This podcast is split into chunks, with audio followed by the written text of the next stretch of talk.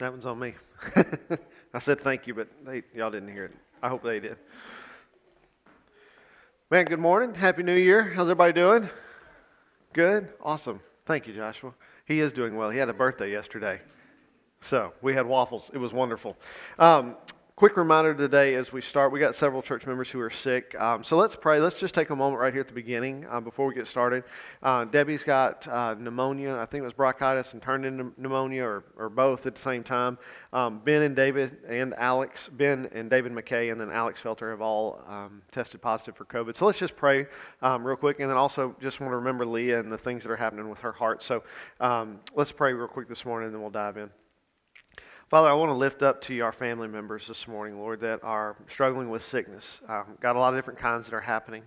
Um, Father, I pray for them for healing, that your healing hands would be upon them, that you would give them um, the spirit and the opportunity of rest to take uh, advantage of the sickness um, and to be at peace. Father, I pray for their families um, that you would um, protect them, keep them from getting sick as well. Um, and Lord, we want to ask that you would burden our hearts for them this week, that we would remember them in prayer. And, and God, again, we ask that you would heal them and help them to recover very quickly. Jesus, in your name that we pray for these things. Amen. All right, if you missed last week, um, we, we took a break from our study of Hebrews and had kind of a special Christmas service. Um, I didn't, I chose not to record that. So if you look for it on Podbean or or or what, however you consume that, and it's not there, that's why it's because we didn't record it. Um, so sorry if you missed it. We'll do something similar again next year. Um, but I want to kind of recap a lot of what we talked about two weeks ago. Um, it was the Sunday that we baptized Joshua. We began Hebrews chapter 11. And we're going to talk about a lot of those same things that we already talked about um, because I need to kind of get us back in the frame of reference um, of where we left off, thinking about the end of chapter 10 and moving into chapter 11, which is the chapter on faith.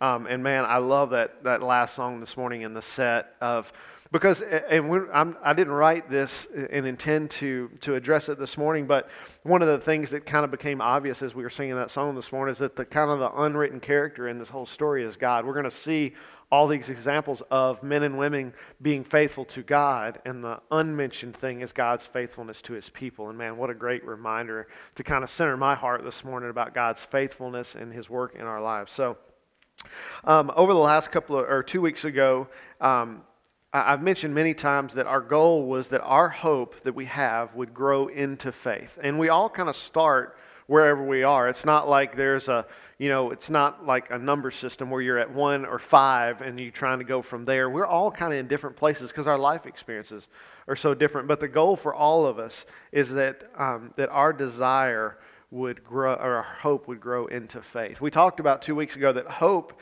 is a desire for something to happen, and there's kind of this undertone of uncertainty. When you are hoping for something, you want it to be true, but you're not sure if it will be true. Um, faith, from a modern secular viewpoint, from the world's view, is often described as kind of a blind leap, right? So, um, you know, like think Indiana Jones. Y'all remember that where he's standing and he's got to cross the big chasm and he just kind of steps out and then there's a invisible bridge that he can't see that's there. That's kind of often how we think of faith in the world of just kind of trusting in the process or trusting in something that we can't see. And often when you look at the book of Hebrews, because it, the way it phrases it, we kind of put those connotations on it. It's uh, the belief in things unseen. But what I want to challenge us today is, is what we see when we look at biblical faith is something that's a little bit different than that. Biblical faith is the certainty that it will happen, not based on hope or hard work or just in things unseen, but it's, it's certainty based on God's character, on things that we have experienced as we have walked with Him. These characters that we're about to read about today had faith because they had prior experiences with God that informed them, right? So it's not, I'm hoping that God will do this because He's a good God. It's not, I'm going to just trust the process and step out here and see what happens. It's God has spoken this and I'm going to do it, and I know that His promises are always yes and amen. Amen? And when God speaks it, He's going to do it. So let's, let's kind of jump back for just a second to Hebrews chapter 10. Let's read verse 39 and kind of get that frame. He says, But we are not those who draw back and are destroyed, but those who have faith and are saved. I want to remind us again, I know I've said this a ton, But we got to think about who this letter is written to, and that's going to play an important role in what we do today as well. That these are people that are persecuted, that are going through hard times, that are struggling with life. And the point of this chapter is to encourage those people.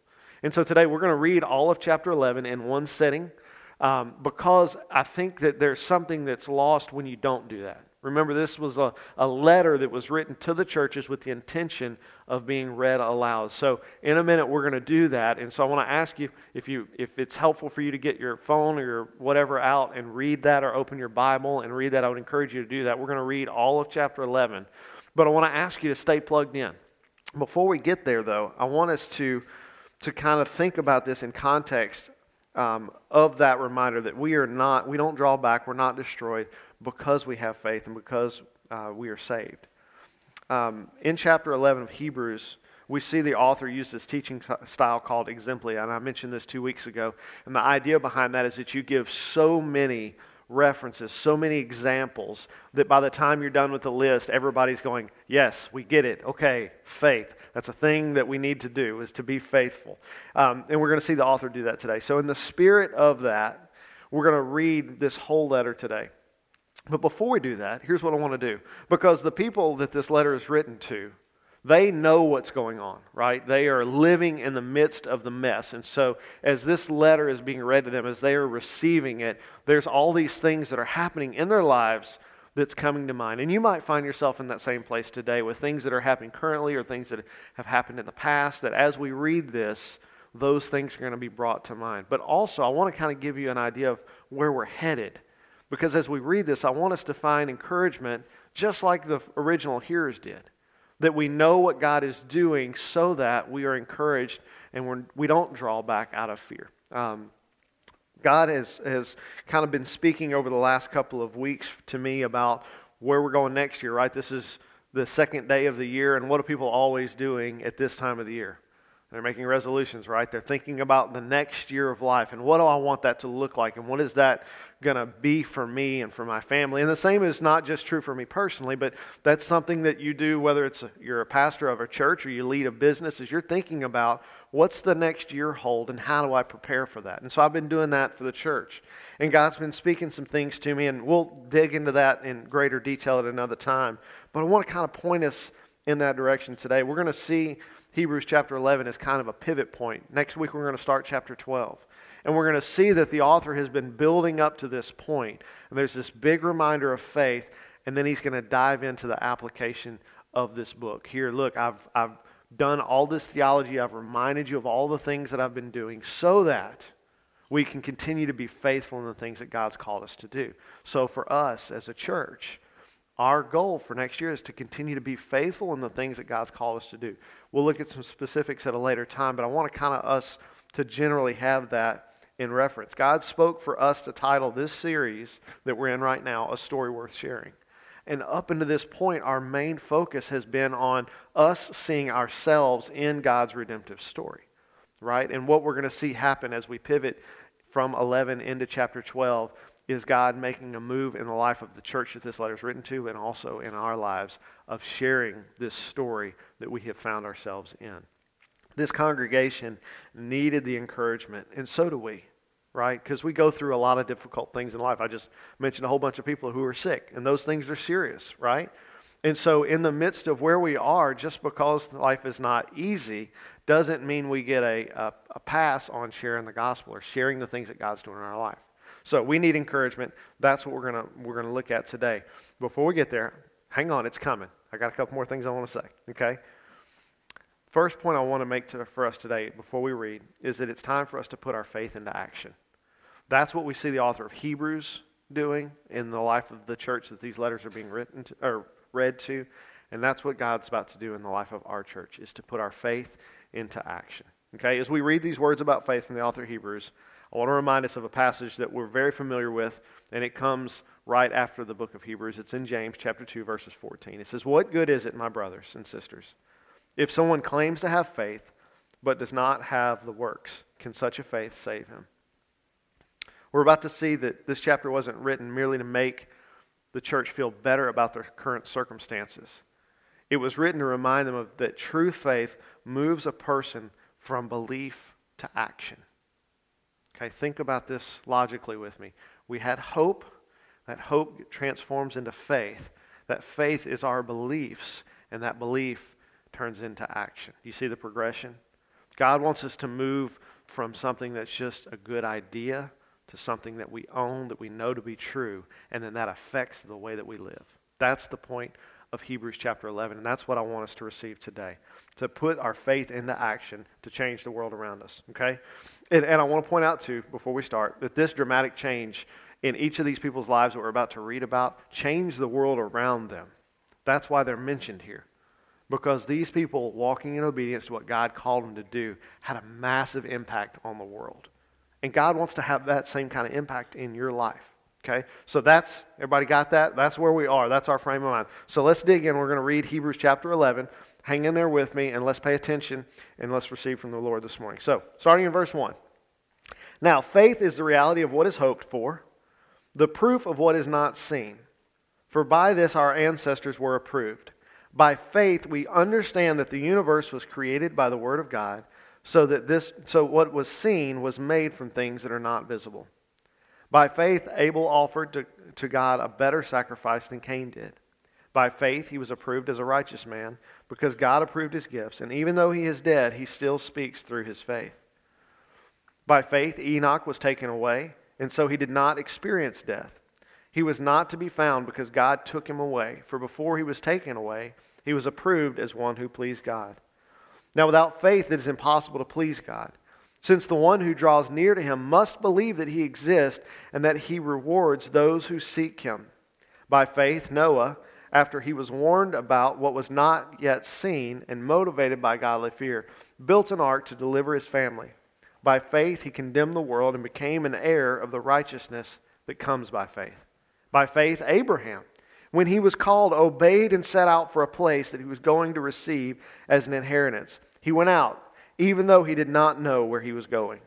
By faith, he stayed as a foreigner in the, promised, in the land of promise living in tents, as did Isaac and Jacob, co heirs of the same promise. For he was looking forward to the city that has foundations, whose architect and builder is God. By faith, even Sarah herself, when she was unable to have a child, received power to conceive offspring, even though she was past the age, since she considered that the one who had promised was faithful. Therefore, from one man, in fact, from one good is dead, came offspring as numerous as the stars of the sky and as innumerable as the grains of sand along the seashore. These all died in faith, although they had not received the things that they, that they were promised. But they saw them from a distance, greeted them, and confessed that they were foreigners and a temporary residents on the earth. Now, those who say such things make it clear that they are seeking a homeland. If they were thinking about where they came from, they would have had an opportunity to return. But now they desire a better place, a heavenly one. Therefore, God is not ashamed to be called their God, for he has prepared a city for them. By faith, Abraham, when he was tested, offered up Isaac. He received the promises, and yet uh, he was offering his one and only son, the one to whom it had been said, Your offspring will be traced through Isaac. He considered God to be able to e- even to raise someone from the dead. Therefore, he received him back, figuratively speaking. By faith, Isaac blessed Jacob and Esau concerning these things to come. By faith, Jacob, when he was dying, blessed each of his sons, Joseph, um, and he worshiped leaning on the top of his staff.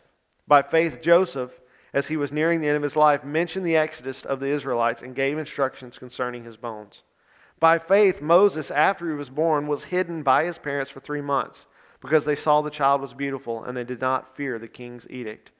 By faith, Moses, when he had grown up, refused to be called the son of Pharaoh's daughter and chose to suffer with the people of God rather than enjoy the fleeting pleasures of sin. For he considered reproach for the sake of Christ to be greater wealth than the treasures of Egypt, since he was looking ahead for, toward the reward. By faith, he left Egypt behind, not being afraid of the king's anger, for Moses persevered as one who sees him who is invisible. By faith, he instituted the Passover and the sprinkling of blood, so that the destroyer of the firstborn not, might, might not touch the Israelites. By faith, they crossed the Red Sea as they were on dry land. When the Egyptians attempted to do this, they were drowned. By faith, the walls of Jericho fell down after being marched around by the Israelites for seven days. By faith, Rahab the prostitute welcomed the spies in peace and didn't perish with those who disobeyed. And what more can I say? Time is too short for me to tell about Gideon, Barak, Samson, Jephthah, David, Samuel, and the prophets, who by faith conquered kingdoms, administered justice, obtained promises, shut the mouths of lions, quenched the raging of fire, escaped the edge of the sword, gained strength in weakness, became mighty in battle, and put foreign armies to flight. Women received their dead, raised to life again. Other people were tortured, not accepting release, so that they might gain a better resurrection. Others experienced mocking and scourging, as well as the bonds and imprisonment. They were stoned, they were sawed in two, they died by the sword, they wandered about in sheepskins, in goatskins, destitute, afflicted, and mistreated. The world was not worthy of them. They wandered in deserts and on mountains, hiding in caves and holes in the ground. All these were approved through their faith, but they did not receive what was promised, since God had provided something better for us, so that they would not be made perfect without us. Man, amen, right? All these great patriarchs of our faith had just that. They had faith. That's why they're mentioned here. They trusted God and they believed and, and chose to faithfully follow his leading. Church, that's what we're called to do. As we read this, this, this great hall of believers, God is calling us to be faithful, to trust that his promises are always yes and amen, that he's going to do the things that he says he's going to do. We're called to trust God with everything and to do what He has asked us to do. In, in closing up our study at Hebrews, we're going to be challenged to do some things that we haven't done before. I'm just giving you a heads up. That's coming. We're going to be challenged to, to, to do ministry to a degree that's new to us. It's going to look different than it's looked before. We're going to see God do things that we didn't think were possible as we trust Him. And while that can feel scary, we can look back at this list that we just read and be reminded that those uh, that have gone before us, they were scared too. When God told Moses to go back into Egypt, he was not excited about that, right? We're not alone in how we feel. As God calls us to new ministry and we haven't been able to see it somewhere else before, remember that Noah had never seen a boat or a flood. But God had him build a big one, and a big flood came. You see, in our minds, often, if we haven't seen something before, if we haven't seen it done successfully in a ministry setting, when God begins to speak those things, we think there's no way that'll work. But Noah probably had the same thoughts when he, God gave him the plans for a boat. What is this? Right? So, what is it that God wants us specifically to do? I think that's the question. And it, for me, it's a pretty easy one to answer. God's called us to share our story of His work in our life. We've been talking about that a lot, right? That's not new information. God's desire for you and I is to share with other people what God's doing in our life with the hopes that, with the faith, excuse me, with the faith that God's going to do the same in theirs. How's that going to transpire? I don't know.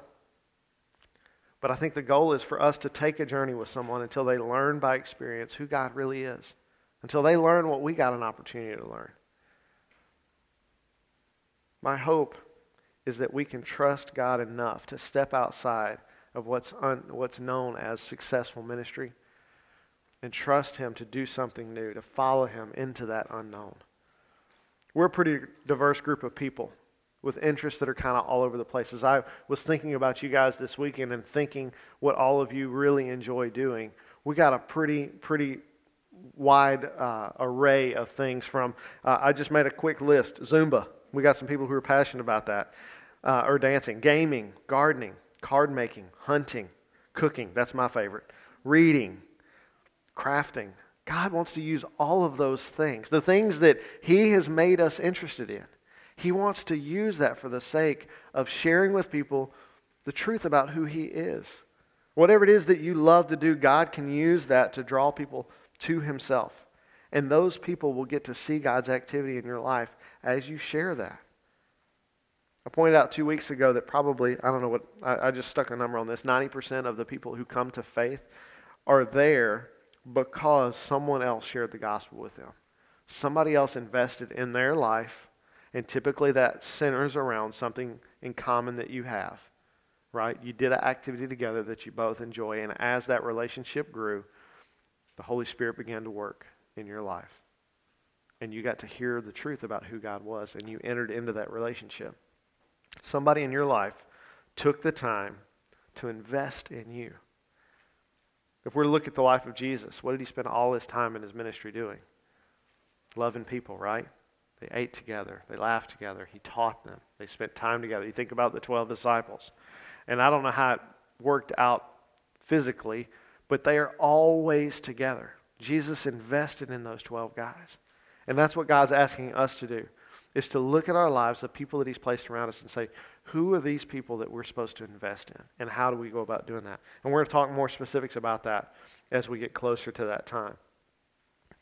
As we study Hebrews chapter 12 and 13, we're going to see some specific things, and we'll address those when we get there. But the author of Hebrews writes this letter to encourage the church, and specifically to remind them of why they chose to believe in Christ to begin with. To say, look, I know things are hard right now, but newsflash, you're not the first one to have something hard happen in your life. Jesus even told us to expect that. He said, if the world hates me, they'll hate you even more, right? And so we shouldn't be surprised when hardship comes. That's a part of living in a broken world. We spent a whole year talking about that. I'm not going to rehash it. But that's part of what it means to live on earth. God is calling out to men and women of faith from the Old Testament. He's calling them out to our remembrance to remind the church that no matter what you're going through at this very moment, God is faithful. Whatever your struggle is right now, God is faithful. All these men and women knew God well enough to trust Him fully.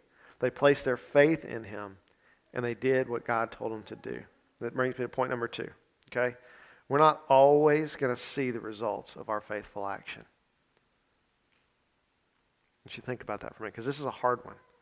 We're not always going to see the results of the faith of our faithful action. We live in a society that's obsessed with speed and pro- productivity. Okay, my life revolves around speed and productivity. I have a big list of things to do. How fast can I get them done, and how well can I do them? Doing them that fast, right? That's my frame of thought every day. Those in and of themselves are not bad. Getting things done quickly, efficiently, and well, those are good things, right? Can we all agree that that's good? Yes, okay. The problem is that we try to gauge our relationship with God and with others using those same metrics, and they don't compute, right? That's kind of the whole point of this letter. These church members are struggling, and the natural response when you're struggling is to stop whatever is causing the struggle, right? That's, that's the temptation that these people are facing. Life got hard. And the temptation is to say, look, this is really a lot more difficult than I planned for, so I'm, I'm out and I'll catch y'all never. Okay, see you later. That's, that's, that's the tendency. Like, you, you, you, you touch a hot pan, what do you do? You jerk your hand back. Why? Because it hurts. That's, we're hardwired to respond that way. Our bodies are wired to avoid pain. I was talking with a friend this week, and he mentioned in our conversation uh, the Israelites complaining just after they crossed the Red Sea. Y'all remember that story we did a couple years ago? They crossed the Red Sea. They're a couple of days into the wilderness, and they're all complaining and saying, Why didn't you just leave us in Egypt? Wait, what? You were, you were a slave. You just saw God do all these miracles. Pharaoh finally let us grow. We crossed the Red Sea as if it was dry land. Pharaoh's army chased us. The sea collapsed on them, killed our enemy, and now we're free and you're a little tired and thirsty and you, you, you want to go back to all of that? And, and it's easy to point fingers, but that's our natural response, right? Life got hard, even though God had done all this stuff, and they want to go back to what was easy. They've forgotten the pain of what it was like to be a slave. The same is true for us. The same was true for the church that this letter was written to, and that's why the letter was written to remind us that life is going to be difficult. But you know what the really neat thing is? Part about being a believer that I really love is that I get to be in a community like this. And as I look around the room, I know the struggles of the people in this room because we're tight, right? We know each other. And I know that whatever's going on in my life, I'm not alone.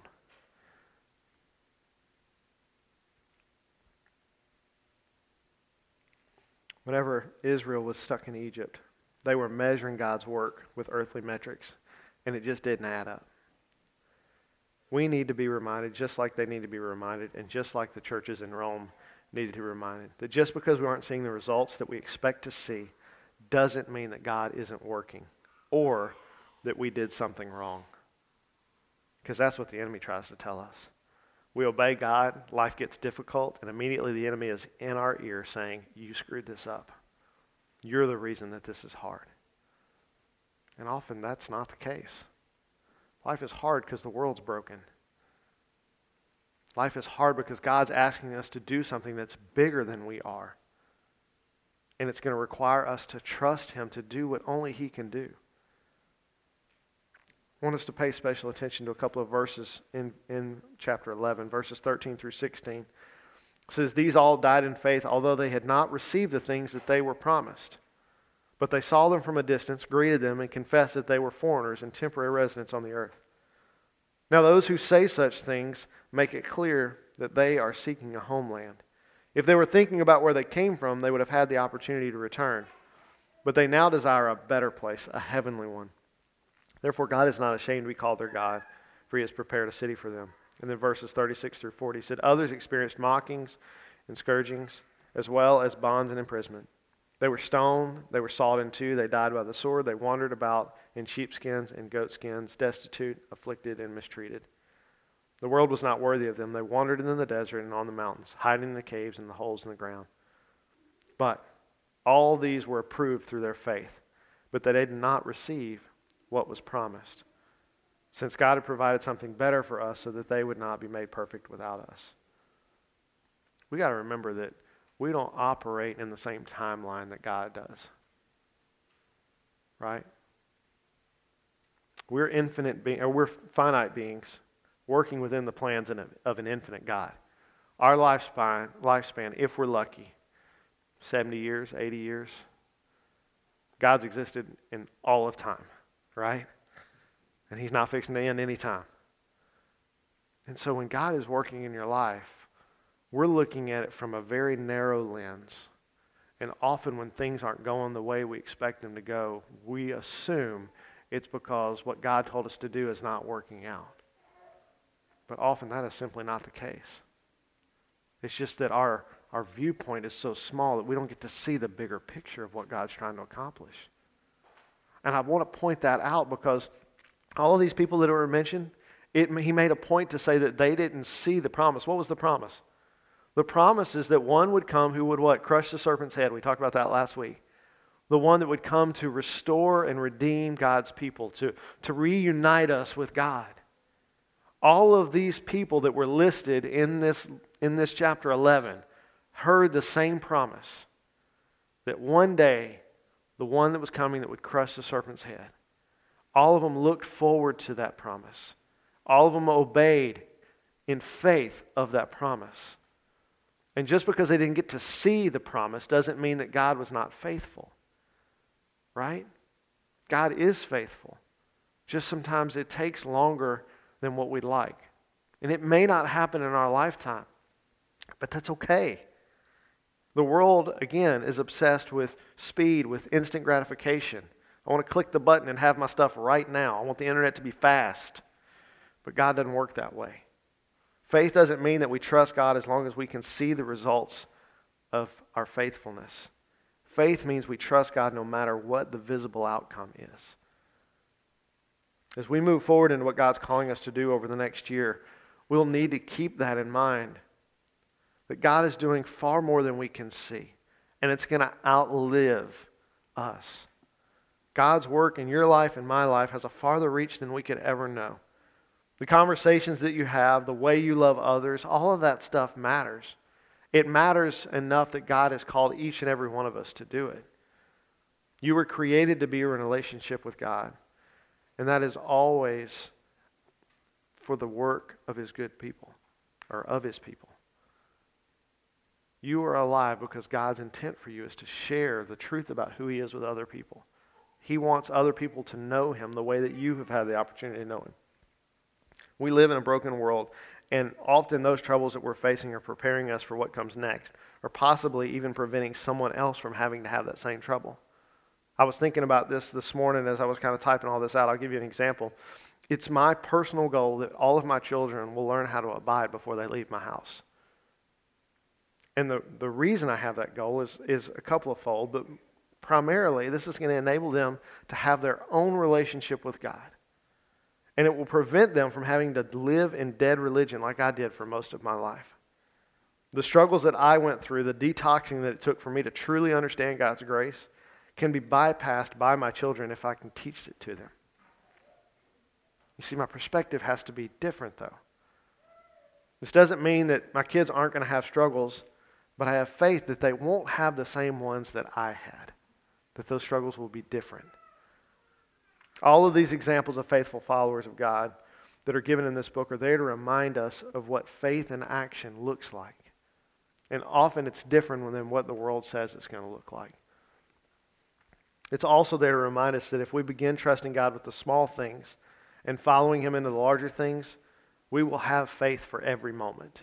That no matter what life brings, you will have faith to carry you through that. Not because you've worked really hard, because you're a really good person, because you can trust the character of God, because you know that He's going to do the things that He says He's going to do. And no, no matter what you face, God's been preparing you for that your whole life. When I look back over my life, I can see that when things were hard for me to deal with, some of them make sense. Some of them I can go, oh, okay, I see what you were doing, God. You were getting me ready for this next step. But there's a lot in my life that I look back on and I go, I don't know. I don't know why that happened. And I may never know. But that's okay too. Because I know that God is faithful. I know that He's working not just for my good, but for the good of my family and for my friends. We won't always have the answers, but we will have a faithful God and a body of believers that are ready and willing to be there with us too, to journey that together. Even though life's difficult sometimes, God is asking us to trust Him. And His track record is perfect, right? When God's people trust Him, He always comes through. What an awesome privilege it is to be asked to be to, to be a part of what God's doing. As we move forward through these last couple of chapters of Hebrews, we're going to need this reminder that God's faithful. God's going to be calling us to some things that we haven't done before. I don't know what that's going to look like. I'm not like leading into something big that I'm going to spring on you later. That's not what's happening. I just know that we're never done growing, right? As a people, as a church. I look around and I'm very proud of what God's done through this body. But I'm also really excited because I know if God's done this through us, He can do a lot more through us and through others. Okay, so as, as you're spending time with the Lord this week, as we're getting ready to start chapter 12, be praying and asking God, what, it is, what is it this year that you're calling me to? As you're thinking about your own personal goals, think about ministry goals. Spend some time this week in your quiet time with the Lord saying, God, what do you have for me this year? What is this going to look like? Not just in the body, not just in the context of our church. Please do that as well but at work or with your kids that you homeschool or with the friends that you have. God, what are the spiritual goals that you have for me and for these people around me this year? And how can I lean into that? How can I work with you in what you're already doing? God's got some exciting stuff ahead for us, and I'm, I'm, I'm excited about it, and I hope you are too. we hadn't decided the date yet, but pretty soon we're going to do a kind of our annual State of the Church um, day where we're going to give Bethany and, and her ministry team an opportunity to speak, and I'll speak about what God's been speaking for this year. And um, that's always really exciting for me because it gives us new perspective. It gives us opportunity to, to really dive into what God's doing in our lives. So that's coming. I love you guys. Let's pray, and we'll, uh, we'll finish up. Father, I thank you that you are so faithful, that you are who you say you are, and you do the things that you say you're going to do. God, as we're preparing for a new year, Lord, I ask that you would speak very clearly to each of us about the goals that you have for us. Not that we would just be out there marking a checklist off, Father, but that we would be joined with you in your activity. That we would get to experience you, that you would build our faith through walking with you. God, I'm so thankful that you are as personal as you are and that your desire is to know each of us in such an intimate way. Father, as as we're preparing this week, if there's anybody in here that's unsure about how to hear your voice or how to pray the way we've talked about praying, or is just unsure in their faith, Father, I ask that you give them the courage to talk to somebody. God, I know that you want to know us. Father, I ask that you'd help each person in this room to feel that, to see that today. Jesus, in your name we pray. Amen.